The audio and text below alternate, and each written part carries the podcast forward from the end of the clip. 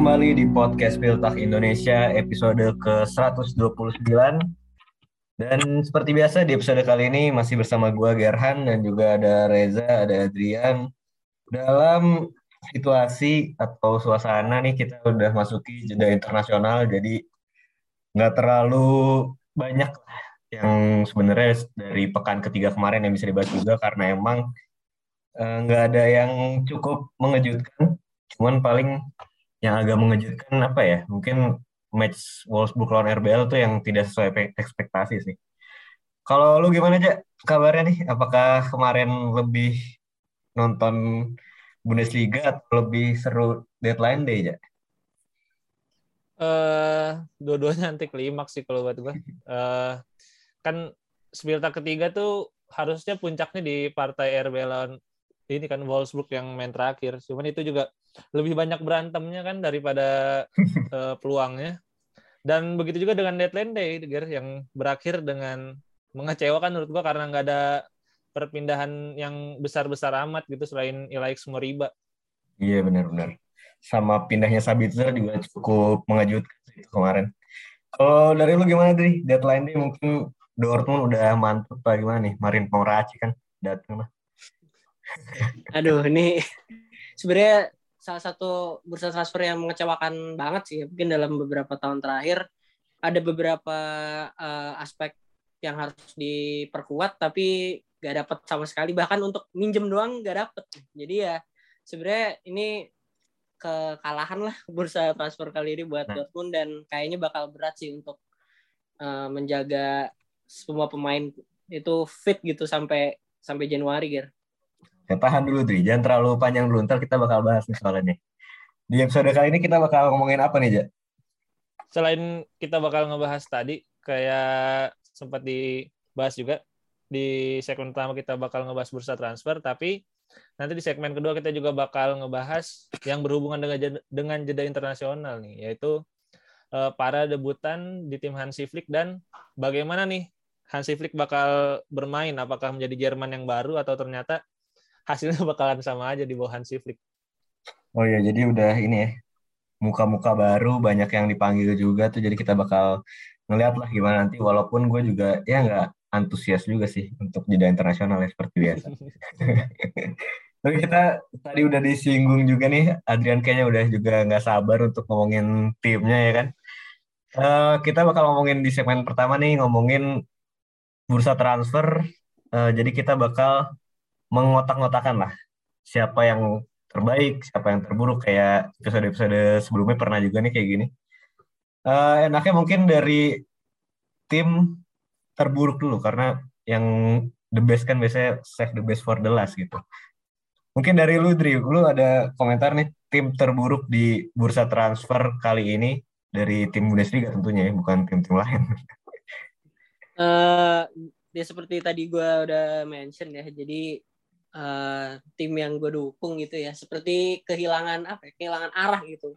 Di detik-detik terakhir dikaitkan dengan uh, bek kanan kayak Valentino Lazaro terus sempat juga Diogo Dalo juga sempat ditawarin oleh MU juga dan hasilnya justru datang dari minjem juga tapi back tengah gitu. Kemarin Pong Racic yang sebenarnya musim kemarin juga karena banyak faktor eksternal ya kayak dia kena covid terus dia cedera juga.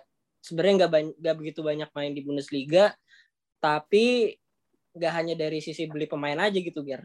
Tapi dari menjual Roman Burki, Nico Schulz itu nggak sempat kejual. Justru ngejualnya pemain yang sebenarnya penting gitu. Thomas Delaney dijual tapi yang udah pasti nggak dapat uh, posisi di Dortmund gagal dijual yang kontraknya nih lumayan panjang nih. Kalau nggak salah Burki bahkan sempat diperpanjang kontraknya beberapa musim gitu. Jadi ini uh, apa ya situasi yang sebenarnya menyulitkan karena ekspektasi ke Dortmund musim ini apalagi di bawah uh, asuhan Marco Rose ini bisa setidaknya untuk menyaingi uh, performanya Bayern Munchen gitu. Jadi harus stabil harus tetap selalu di atas gitu. Dan hasilnya pun kemarin di apa game week ketiga tuh juga sebenarnya cukup hoki ya golnya Erling Haaland dan sebenarnya di game tersebut juga uh, menjelaskan poin-poin yang gue jelasin tadi gitu kan jadi memang kekurangan pemain, kekurangan pemain yang nggak hanya kurang pemain, kurang pemain yang berkualitas juga, dan akhirnya ya di lapangan jadi taktiknya Marco Rose ini nggak bisa terimplementasi dengan baik karena kekurangan dua hal tersebut gitu. Jadi gue sih bakal bilang Dortmund yang punya apa ya punya kekalahan lah di bursa transfer kali ini gitu. Tapi emang di posisi bek kanan Dortmund gue ngeliatnya juga apa ya seolah-olah Dortmund ini tidak pernah recover dari sosok Akraf Hakimi sejak Akraf Hakimi pindah itu benar-benar uh, kehilangan apa uh, second line di penyerangan gitu. Kalau biasanya kan dulu Sancho suka tiktok sama si Hakimi, sekarang Matteo Morey dan Meunier juga belum menunjukkan hal itu gitu. Apalagi Felix Paslak ya kan. Padahal tadi gue cukup senang tuh kalau misalkan Diego Dalo ya pengen ke Dortmund kayaknya bakal iya, cocok bener. banget tuh. Cocok tuh karena dia emang nyerang banget kan tipikalnya juga. Kalau lu siapa aja untuk tim terburuk di bursa transfer kali ini? Kalau gue uh, transfer yang terburuk dari tim terburuk. Jadi gue memilih Greater nih walaupun ya apa yang diharapkan gitu ya sebenarnya. Cuman kalau kita melihat Union Berlin, kita melihat Arminia Bielefeld musim kemarin, sebenarnya tim-tim yang nggak punya uang ini sebenarnya masih punya kans lah untuk mendatangkan pemain-pemain yang dibutuhkan dengan budget seadanya gitu. Cuman kalau kita lihat dari eh, dari Greater Foot musim ini eh, sangat jauh dari harapan gitu. Karena kan orang tuh menggunakan bursa transfer gunanya untuk memperkuat tim. Sedangkan kalau kita bandingin dengan skuad ketika mereka promosi dengan sekarang justru malah menjadi tambah lemah gitu. Di mana mereka kehilangan di tengah Sebastian Ernst dan juga Anton Stah, sedangkan yang masuk justru walaupun banyak gelandang ya, cuman menurut gua masih eh, kelas kedua lah kayak Jeremy Dudziak, terus Neil Seifert, Max Christiansen, Sebastian Grisbeck ini kan bukan pemain-pemain yang kelas utama gitu. Mungkin yang agak lumayan ada Adrian Van sih. Terus begitu juga dengan posisi back kiri yang ditinggal sama David Raum yang didatengin uh, Jethro Willems gitu yang sebenarnya udah hampir lama banget gak main. Bahkan ketika diperkenalkan sebagai pemain Greater Foot gue sampai bingung ini uh, yang memperkenalkan pemain yang mana? Karena ben, apa si Jethro Willems kan pakai jas gitu kan. Nggak udah nggak kelihatan banget kayak pemain bola udah agak overweight juga gitu. Jadi gue Greater Foot musim ini uh, dengan skuad yang benar-benar seadanya uh, bakalan sulit. Dan satu tambahan lagi yang paling menyesakan tuh sebenarnya dari Greater Furt mereka minjem Jessic Ngankam dari Hertha Berlin uh, ketika pramusim langsung cedera ACL langsung cedera panjang. Akhirnya kan mereka minjem yeah. lagi kan Cedric Itten dari Rangers yang juga itu uh, udah lumayan juga nggak main sebagai pemain inti. Ya, jadi emang kalau dilihat kelasnya emang kelas-kelas dua Bundesliga banget sih ini. Ya tinggal berharap sama faktor pelatih mungkin sih kalau Greuther Foot gue lihatnya nih. Kalau gue sebenarnya pengen ngomong FC Schalke, cuman bukan Bundesliga lagi deh. Ngebuang berapa Bremen kan sama aja lu, jangan sasaran ngerasing Schalke, Bremen juga nggak nggak dapet dapet. Bremen tapi bagus ininya pembeliannya udah banyak belinya. Marvin Buk, Marvin Dux langsung dua gol kemarin. Kalau gue terburuk, uh, ini mungkin debatable juga sih. Gue RB Leipzig sih. Di satu sisi mungkin dia berhasil mendatangkan Andre Silva, sosok yang mungkin di nanti-nanti lah yang telah mereka kehilangan sejak pindahnya Timo Werner. Cuman sejauh ini dua pertandingan gue nggak lihat Andre Silva yang sama dengan waktu pas di Eintracht sih. Uh, itu yang pertama, yang kedua sih gue ngeliatnya faktornya karena kehilangan tiga pemain inti dalam satu transfer gitu kan. Ada Ibrahim Konate terus Marcel Sabitzer sang kapten ke Bayern sama Dayot Upamecano. Ini menurut gue menjadi apa ya kalau untuk tim yang memang mengincar gelar lah kayak musim lalu kan mereka berhasil menyodok ke posisi dua. Seharusnya emang dia nggak melepas ketiga pemain inti ini karena untuk menjadi tim yang juara butuh pemain-pemain yang emang udah klop juga sama permainannya, apalagi juga Spitzer sang kapten juga, yang mana musim lalu udah di uh, reliable banget di lini tengahnya uh, eh, RB Leipzig. Sementara musim ini datanginnya Alex Moriba yang masih 18 tahun, gue juga nggak tahu sih, walaupun uh, di Bundesliga mungkin lu bisa mengharapkan pemain-pemain kayak gini bisa uh, langsung bersinar ya cuman tetap tetap aja gambling sih walaupun gitu menurut gue sama pembelian si Makon sama Gvardiol ini menurut gue juga lagi-lagi masih membutuhkan adaptasi sih. Gue masih melihatnya Jesse Mars masih mencoba bongkar pasang tim mencari-cari strategi yang pas. Jadi menurut gue ini menjadi downgrade karena kehilangan pemain-pemain inti musim lalu. Apalagi kita melihat Leipzig ini harusnya bisa bersaing di papan atas lagi sih. Itu sih menurut gue. Uh, sih kalau kalau kalau RBL itu kan sebenarnya uh, setelah jadi double runner up tuh Bundesliga dan DFB Pokal kan diharapkannya musim ini bisa step up gitu. Juara di salah satu kompetisi cuman uh, tim udah bagus-bagusnya nih udah kenceng-kencengnya nih ibaratnya. Pemainnya hmm. diambil yang intinya yang datang pemain muda yang ibaratnya yang dibelikan potensinya gitu. Guardiol si Makan sama si Moriba yang dibeli masih potensinya. Nggak akan bisa langsung tune in musim ini. Mungkin kayak uh, Dani Olmo gitu kan yang langsung bagus kayaknya enggak sih masih jauh menurut gua. Iya, ya. juga apalagi yang beli Bayern Munchen gitu kan saingannya musim lalu. Jadi makin-makin nih makin-makin apa ya? Uh, fans-fans lain juga makin kayak Bundesliga gitu kan udah biasa sih tapi ya udahlah. Mungkin itulah tadi uh, tim-tim terburuk dari Bundesliga musim ini yang di bursa transfer. Sekarang kita beralih ke tim-tim terbaik nih dari siapa dulu ya? Dari lu Dri, balik lagi Dri. Kalau gua sudah pasti hanya satu jawaban ya kalau menurut gua, yaitu Union Berlin gitu. Nah, kenapa nih? Padahal dia cuma ngeluarin uang 13,9 juta euro. Cuman dia total ngedatengin 16 pemain gitu. Ini lagi-lagi Union Berlin uh, gimana ya? Mungkin talent scoutingnya tuh bukan cuman talenta doang, skill doang, tapi kontraknya mau habis gitu. Jadi pemain free transfernya nih ada Rani Kedira, Levan Osenali, Genki Haraguchi, Pavel Zolek, Paul Jekyll, Andreas Fox, Fox Lamer, dan lain-lain lah. Jadi sebenarnya nama-nama yang udah malang melintang di Bundesliga, baik itu Bundesliga 1, Bundesliga 2, dan yang paling penting juga dia berhasil ngedatengin pemain salah satu bintang ter, uh, terbaik lah ya. Enggak bintang terbaik sih, salah satu yang berbakat lah. Dari Liverpool, Taiwo Awoniyi yang uh, link up-nya sama Max Kruse nih uh, di pertandingan lawan Gladbach ini gila banget dan bener-bener apa ya nyawa serangannya tuh ada di mereka berdua dan mereka di gol keduanya Union Berlin aja cuman dua lawan empat tapi mereka berhasil ngegolin gitu jadi bener-bener Union Berlin tahu apa yang mereka butuhkan dan tahu dari segi budget bisa mendapatkan pemain yang seperti apa yang diakalinnya juga dengan banyaknya pemain yang punya reputasi bagus di Bundesliga dan tekan dengan free transfer gitu. Nah, gue sih sebenarnya ngelihat Union Berlin ini juga lebih ke arah berjaga-jaga ya. Eh, takutnya ada pemain intinya uh, dibeli oleh tim Bundesliga lain, jadi mereka langsung beli banyak dan kombinasinya antara pemain muda, pemain yang lagi peak dan sama pemain yang udah lumayan senior itu perpaduan yang menurut gue bagus banget untuk Union Berlin yang siapa tahu bisa tembus ke Europa League gitu sih Gar.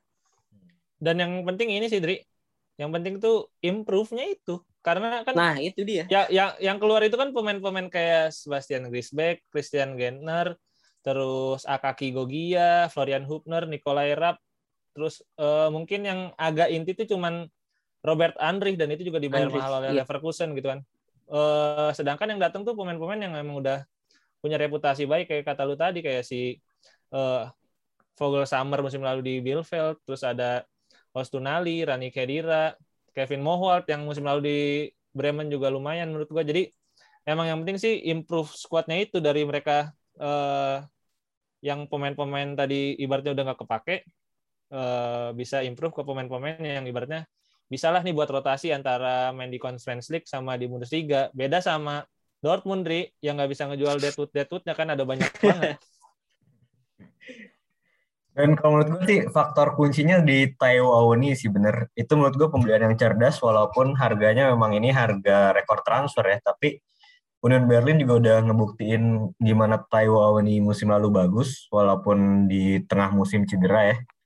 Dan hasilnya ya uh, kita ngeliat Taiwo ini kayak sekarang gitu. enam setengah juta tapi udah bisa bikin tiga gol dari tiga laga di Bundesliga dan Max Kruse ini juga uh, emang benar salah satu nyawanya Union Berlin juga bukan salah satu bahkan ini nyawanya Union Berlin sih menurut gue dan sama siapa aja dia pasti bagus gitu di sama siapa aja bagus sama Rasika bagus, Finn Bartels bagus, Vedat Muricio, Tri Fenerbahce juga dia juga bagus. Jadi ya gue berharap sih Union Berlin ini bisa step up dari musim lalu. Kalau musim lalu Conference League, musim ini bisa lah Europa League. Gitu. Dan kayak kita semua sih sebenarnya setuju ya, kalau Union Berlin ini emang terbaik, cuman karena peraturannya nggak boleh sama gitu kan. Lu siapa aja tim terbaik gitu? iya, iya sebenarnya kalau Union Berlin no debat lah. Uh, cuman menurut gua ada satu lagi tim yang punya bursa transfer yang sangat baik kemarin, uh, yaitu Hoffenheim gitu. Di mana uh, sebenarnya Hoffenheim kan musim lalu nggak terlalu baik performanya semenjak ditinggal sama Julian Nagelsmann gitu. Uh, dan menarik juga mereka mempertahankan si Sebastian Hunes di kursi pelatih dan si Hunes ini bisa ngedatengin pemain-pemain yang menurut gua sangat tepat sasaran gitu. Mereka datengin David Raum di posisi wingback kiri, Angelo Stiller dan Sebastian Rudi di gelandang dan kembali meminjam Chris Richards yang sebenarnya musim lalu setengah musim juga jadi pemain inti di Hoffenheim. Dan semuanya itu didatangkan tanpa biaya transfer. Ini sekali lagi uh, transfer yang sangat Bundesliga gitu. Kalau tadi kan lu sempat nge-share di Twitter kan yang Sky Sports kenapa Bundesliga tuh bisa-bisanya uh, balance transfer malah profit karena tim-timnya bergerak di bursa transfernya seperti ini gitu. Jadi mereka nggak terlalu apa ya kan David Raum nih ya salah satu yang lagi paling naik lah bakat di Jerman. Terus Angelo Stiller dari Bayern. Jadi menurut gue emang dengan talent scout yang lu lu ngegedein budget talent scout maka eh, biaya transfer yang lu keluarin semakin kecil gitu. Karena lu bisa nemu talenta-talenta yang nggak diketahui oleh orang ibaratnya gitu. Dan ini sangat tercermin lah sama Hoffenheim musim ini. Hmm. Apalagi juga Hones kembali bertemu siapa Stiller dan Chris Richard yang udah uh, familiar lah di Bayern 2 ya kan. Walaupun gue sih kalau pribadi gue nggak terlalu ngefans sama Sebastian Hones karena uh, dari musim lalu juga nggak konsisten. Cuman ya untuk menjadi tim papan tengah oke okay lah pembelian dari Hoffenheim ini. Dan dan oh. ini sih satu lagi satu lagi yang harus digaris yang harus digaris bawahi Hoffenheim bisa mempertahankan Andre Kramaric sama Christoph Baumgartner yang sepanjang bursa transfer kan sebenarnya di mm-hmm. apa dihubungin sama tim-tim gede itu sih yang paling uh, baik dari Hoffenheim menurut gua. Bahkan si Kramaric juga akhir-akhir kemarin kan sempat bilang ini harus berakhir gitu sama Hoffenheim karena lima setengah tahun udah cukup lama bagi saya gitu. Kayaknya sih musim depan nih berarti pindah nih si Kramaric nih. Lihat aja lah. Kalau gue tim terbaik di bursa transfer kali ini, gue selain Union Berlin ya, gue sih Bayer Leverkusen sih karena uh, alasannya mungkin ada beberapa yang sama kayak lu bisa membuang Deadwood-nya yaitu ada Wendell di akhirnya dijual, Fai akhirnya dijual, uh, Dragovic juga free transfer sih. Terus Demar Igre yang musim lalu juga cuma main berapa kali sih, walaupun datangnya cuma satu setengah juta, tapi dijual dua juta, itu kan lumayan tuh untuk ratus ribu. Dan menurut gue juga penjualan Leon Bailey ini berhasil merampok Aston Villa sih 32 juta untuk Leon Bailey. Menurut gue itu overpriced. Bahkan Leon Bailey ini bukan winger terbaik Leverkusen saat ini gitu menurut gue kalaupun dia masih ada gitu. Karena Musa Diaby terus juga Ryan Wirtz yang kemarin di di sayap juga mainnya udah oke okay banget gitu di bawah Gerardo Sewane ini kan. Terus selain itu gue juga ngelihatnya satu lagi sih di di lini belakang sih, terutama di center back. Yang mana kita awal-awal juga pernah bilang ini Jonathan ah, terus Tapsoba itu sempat uh, di awal musim sempat uh, apa namanya nggak nggak bisa main gitu kan Tapsoba masih cedera bahkan sekarang terus tah juga suspension sekarang dia datengin Odilon Kosono yang udah main semua pertandingannya sama ada Pietro Hincapié ini walaupun namanya gue baru denger ya dari Talares apa mana gue nggak tahu tapi kayaknya oke okay juga lah 19 tahun 6 juta itu lumayan sih kalau menurut gue untuk tim Bundesliga beli back segitu muda dengan harga segitu uh, apalagi juga Bayer Leverkusen ini terkenal udah berhasil beli back back tengah yang emang oke oke banget kan setelah Tapsoba yang kita nggak pernah dengar musim lalu juga oke. Semoga nih si Kosono sama Hincapie bisa bagus sih. Dan kalau lihat dari kedalaman juga Leverkusen musim ini di setiap lini punya uh, apa namanya punya backup yang bagus juga sih minimal satu pemain yang bagus. Cuman satu flow-nya menurut gue sih ini sih di lini CDM-nya tuh Baumgartlinger sama Rangwis itu masih sering cedera dan kita nggak bisa ngarepin dia fit sepanjang musim sih. So far itu sih menurut gue sebagai Leverkusen. Sama oh Amine Adli juga datang ya. Udah sih lah oke. Okay nah itu dia kan. Amine Adli ini kan ngalahin Bayern lagi.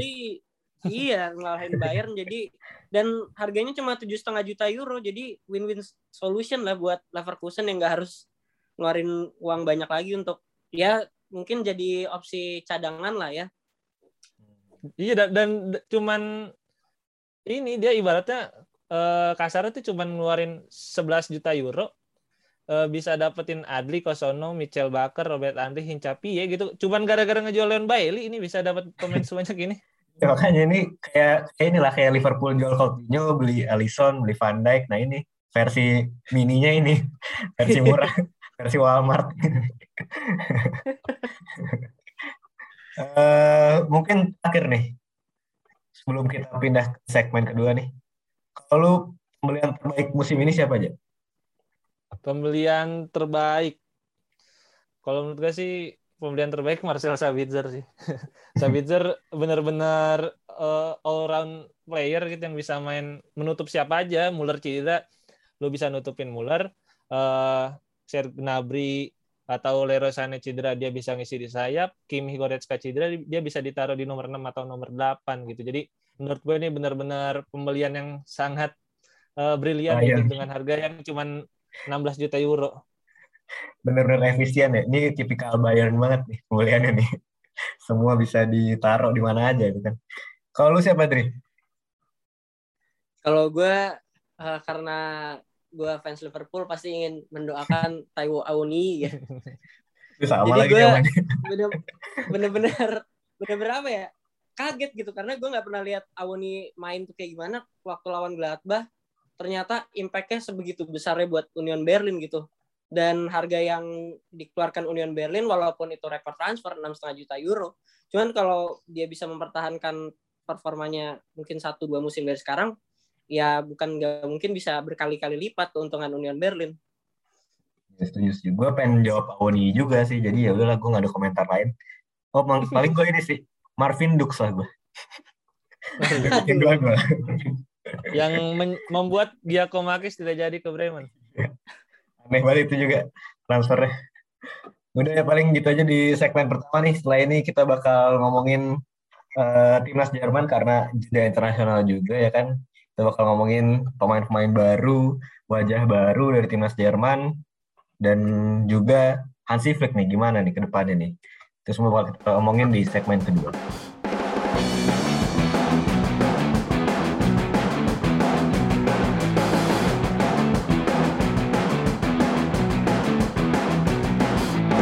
Internasional akan kembali dan kita akan melihat bagaimana Hansi Flick uh, yang sudah ditunggu-tunggu oleh para fans Jerman, para fans Jerman gitu karena Spieltag uh, nggak fans-fans Jerman amat. Uh, debutnya nih. Jadi uh, pada pekan ini jeda internasional Jerman akan kembali bermain di kualifikasi Piala Dunia 2022 menghadapi lawan-lawan yang sangat tangguh seperti Liechtenstein, Armenia dan Islandia. Jadi ini mungkin yang menjadi dasar juga bagi Hansi Flick untuk tidak memaksakan para pemain senior yang cedera gitu Pak seperti Mats Hummels, Matthias Ginter juga COVID, terus Neuer nggak akan bisa main lawan Liechtenstein, Thomas Muller juga sudah dipastikan kembali ke Bayern karena cedera juga. Jadi ada beberapa nama baru yang menarik untuk kita ikuti para alumni juara Euro U21 bareng Stefan Kunz. Ada Karim Adeyemi eh, di penyerang, di tengahnya ada Florian Wirtz yang sebenarnya juga udah sempat dipanggil bareng Jamal Musiala. Terus di back saya pada David Raum, di back tengah ada Nico Slotterbeck. Uh, mungkin gue pengen nanya ke lu dulu, Ger.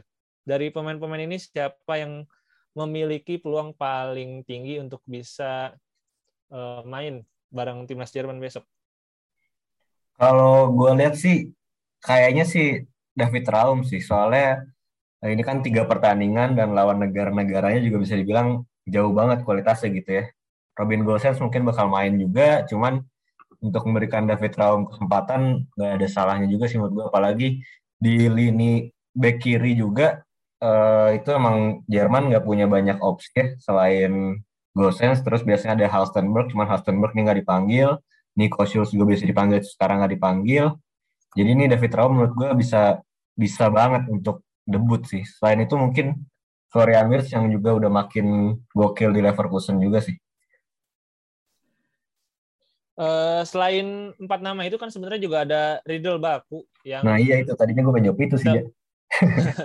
Tapi kan dia udah punya satu caps gitu. Iya. Ada Riddle Baku juga yang uh, dari tim juara Euro 21 gitu dan uh, Hansi Flick udah memastikan kalau Joshua Kimmich bakal bermain sebagai gelandang. Nah, ini kan bakal ngebuka jalan juga buat Riddle Baku. Menurut lu di uh, gimana nih kan Riddle Baku dan mungkin pemain-pemain lain di tim muda gitu karena kan ini awal yang baru dan mereka punya chance untuk impress sama Hansi Flick. Uh, gue rasa untuk terutama Riddle Baku ya di mana musim kemarin ya bahkan sampai musim ini mainnya sangat luar biasa gitu ya.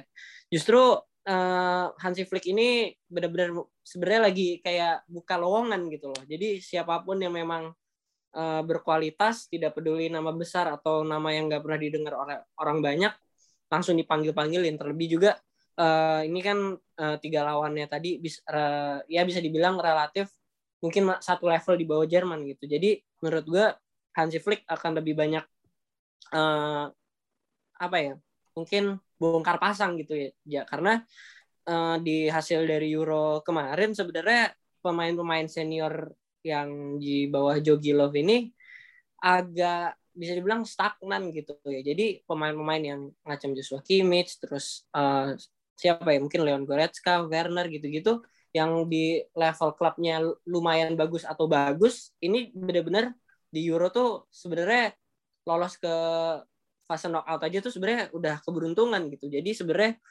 uh, gue sangat menyambut baik upaya dari banyak pemain juga kayak Marco Reus yang tiba-tiba langsung pengen main lagi di timnas karena ada Hansi Flick jadi jelas membawa angin perubahan baru cuman gue sih nggak begitu uh, berharap begitu apa ya dikasih kesempatan langsung tiba-tiba dimainin terus sih enggak lah ya untuk ke depannya. Cuman nama-nama kayak Jamal Musiala dan Florian Wirtz terutama ya karena selalu main reguler di tim besar di Bundesliga gue rasa harus dikasih apa ya ibaratnya dikasih try out untuk menemukan sebenarnya apakah dia cocok gak sih sama posisinya dia di timnas bagaimana chemistry dia sama pemain-pemain senior yang udah ngebawa Jerman uh, berprestasi di tahun-tahun sebelumnya itu juga menurut gue menarik sih. Jadi dua nama itu walaupun namanya klasik ya Wirtz lagi terus uh, Musiala lagi cuman menurut gue itu dua talenta terbaik Jerman yang dipunyai sekarang.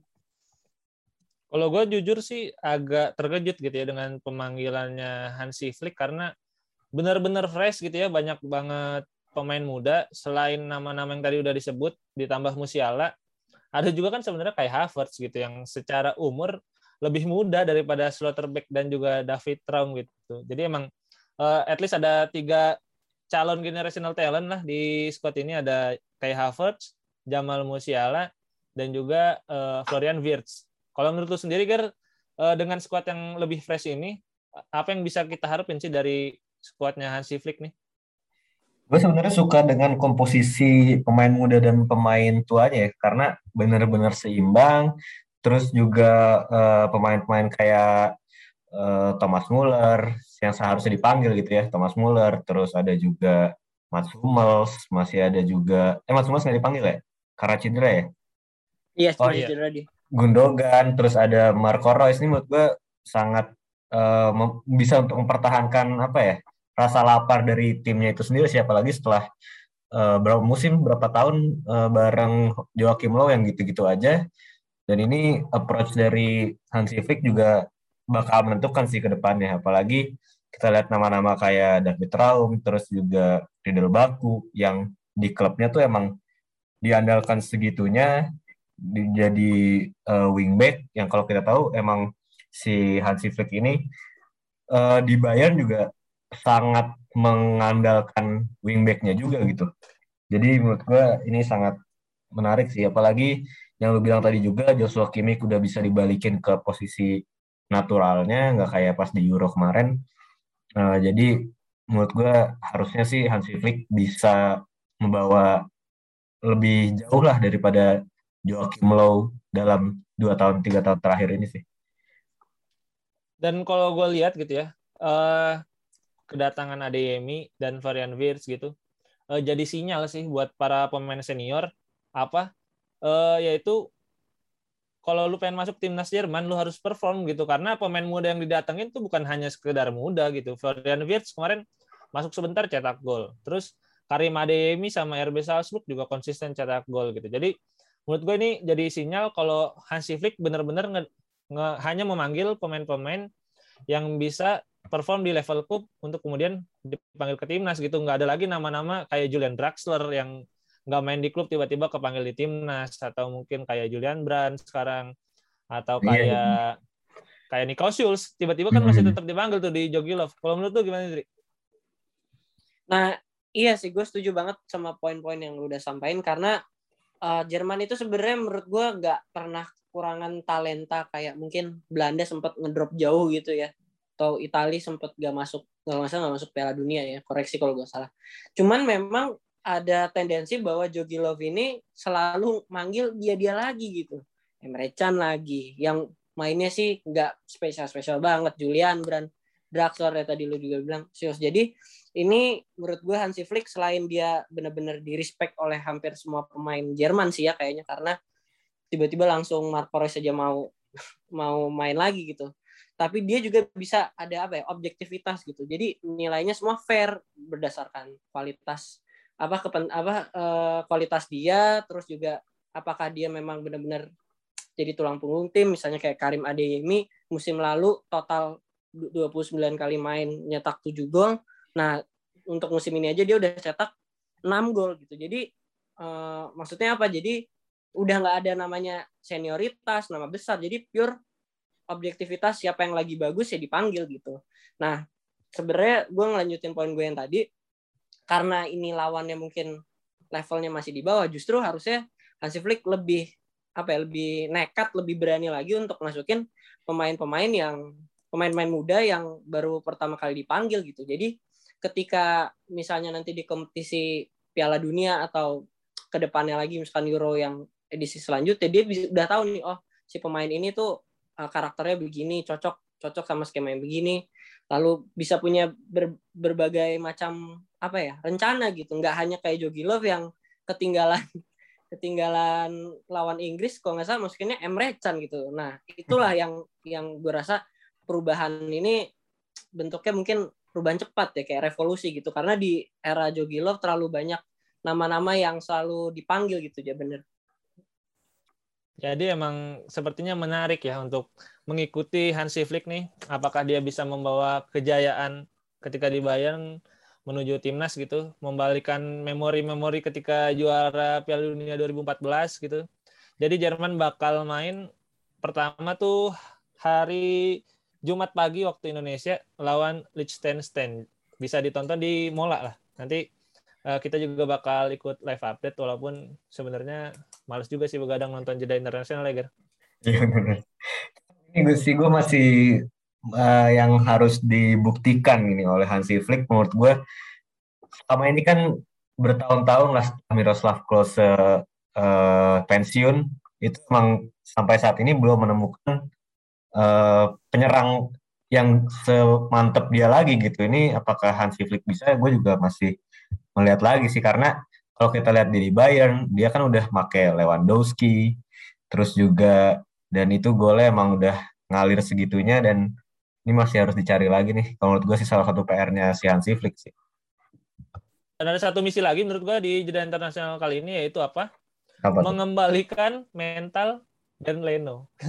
Oh iya. karena kan karena kan besok lawan Liechtenstein udah dipastikan Ben Leno bakal jadi starter. Setelah kebobolan 9 gol tanpa kemenangan bersama Arsenal, ya seenggaknya bisa menang lah sama timnas Jerman. Ya itu satu-satunya yang nggak disentuh tuh sebenarnya posisi kiper ya. Yang dipanggil masih Trapp, Itu- itu Leno, lagi ya. Neuer, cuma Ter Stegen doang nih nggak dipanggil nih. Kenapa Ter Stegen? Cedera ya masih cedera. Jadi ya udahlah gitu aja di episode kali ini segmen kedua juga cukup singkat karena memang ya gitu-gitu aja lah Jerman juga masih lawannya masih ya menang lah ini 100% menang sih kalau gue yakin. Eh, lu tambah lagi nggak, Dri? Cukup, cukup. Cukup, Apa cukup. ya? Kalau gitu, gitu aja di episode kali ini. Gue Gerhan pamit. Gue Reza pamit. Gue Adrian pamit. Sampai jumpa di episode Spill berikutnya. Bye.